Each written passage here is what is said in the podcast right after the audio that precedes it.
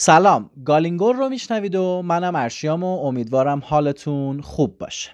نمی‌دونم اطلاع دارید یا نه ولی یه سری از بچه های خوشسوق پادکست فارسی یه سایتی رو فراهم کردن که پادکست ها بتونن با به فروش گذاشتن یه سری اپیزودها تو قالب اپیزودهای پرمیم یا ممتاز که به صورت اختصاصی و انحصاری از یه سایت مستقل پخش میشن بخشی از هزینه هاشون رو جبران بکنن. نشونی سایت هم اینه. tirobot.com t i r o b a d.com که لینکش رو توی توضیحات می‌ذاریم. ما هم تصمیم گرفتیم به این جمع اضافه بشیم و قصد داریم از این به بعد برای تأمین هزینه های پادکستمون که با توجه به گرونی کتاب و هزینه های سایتمون خیلی هم زیادن قسمت های ویژه و جدا از روال عادی برنامهمون رو توی این سایت به فروش بگذاریم. این اپیزودها شامل پرونده های ویژه با موضوع های مهم و قابل بحثه که اکثرا برای نخستین بار توی پادکست فارسی بهشون پرداخته میشه و موضوع های خاصی رو در بر می‌گیره.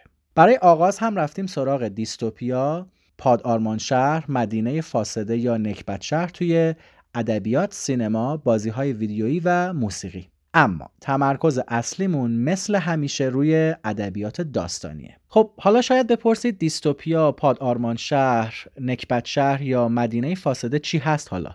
کتاب 1984 رو خوندید؟ جهانی که جورج اورول تو این کتاب ساخته رو اصطلاحا میگن دیستوپیا یا مدینه فاسده. یه مدینه فاسده که ویژگی های منفیش حسابی به ویژگی های مثبتش میچربه. توی این قسمت قرار خیلی ساده و بدون خونریزی دیستوپیا یا پاد آرمان شهر رو براتون از بیخ و بن توضیح بدیم و ریشه یابی کنیم و بگیم که چرا تو حال حاضر اینقدر مهمه که به این ژانر اینم یه ژانر عجیب و غریب توجه داشته باشیم. در میانش هم چند اثر دیستوپیایی رو بهتون معرفی می‌کنیم که بیشتر با این ژانر آشنا بشید و خوراک پاد آرمان شهری برنامهتون تعمین بشه. پس بعد از شنیدن این فایل می‌تونید به سایت تیروباد که توی توضیحات گذاشتیمش برید و فایل رو با قیمت خیلی ارزونه 5500 تومن بخرید. یعنی کمتر از پول یه چیپس که 8000 تومنه یا پفک یا حتی نوشابه خانواده. خب شکرش زیاده برای سلامتیتون هم ضرر داره. دیگه زیادی گویی نمی کنم لطفا برای حمایت از پادکست ما این اپیزود رو خریداری بکنید و امیدوارم ازش لذت ببرید و مثل همیشه نظراتتون رو از ما دریغ نکنید و با همون نظرهاتون رو به اشتراک بذارید.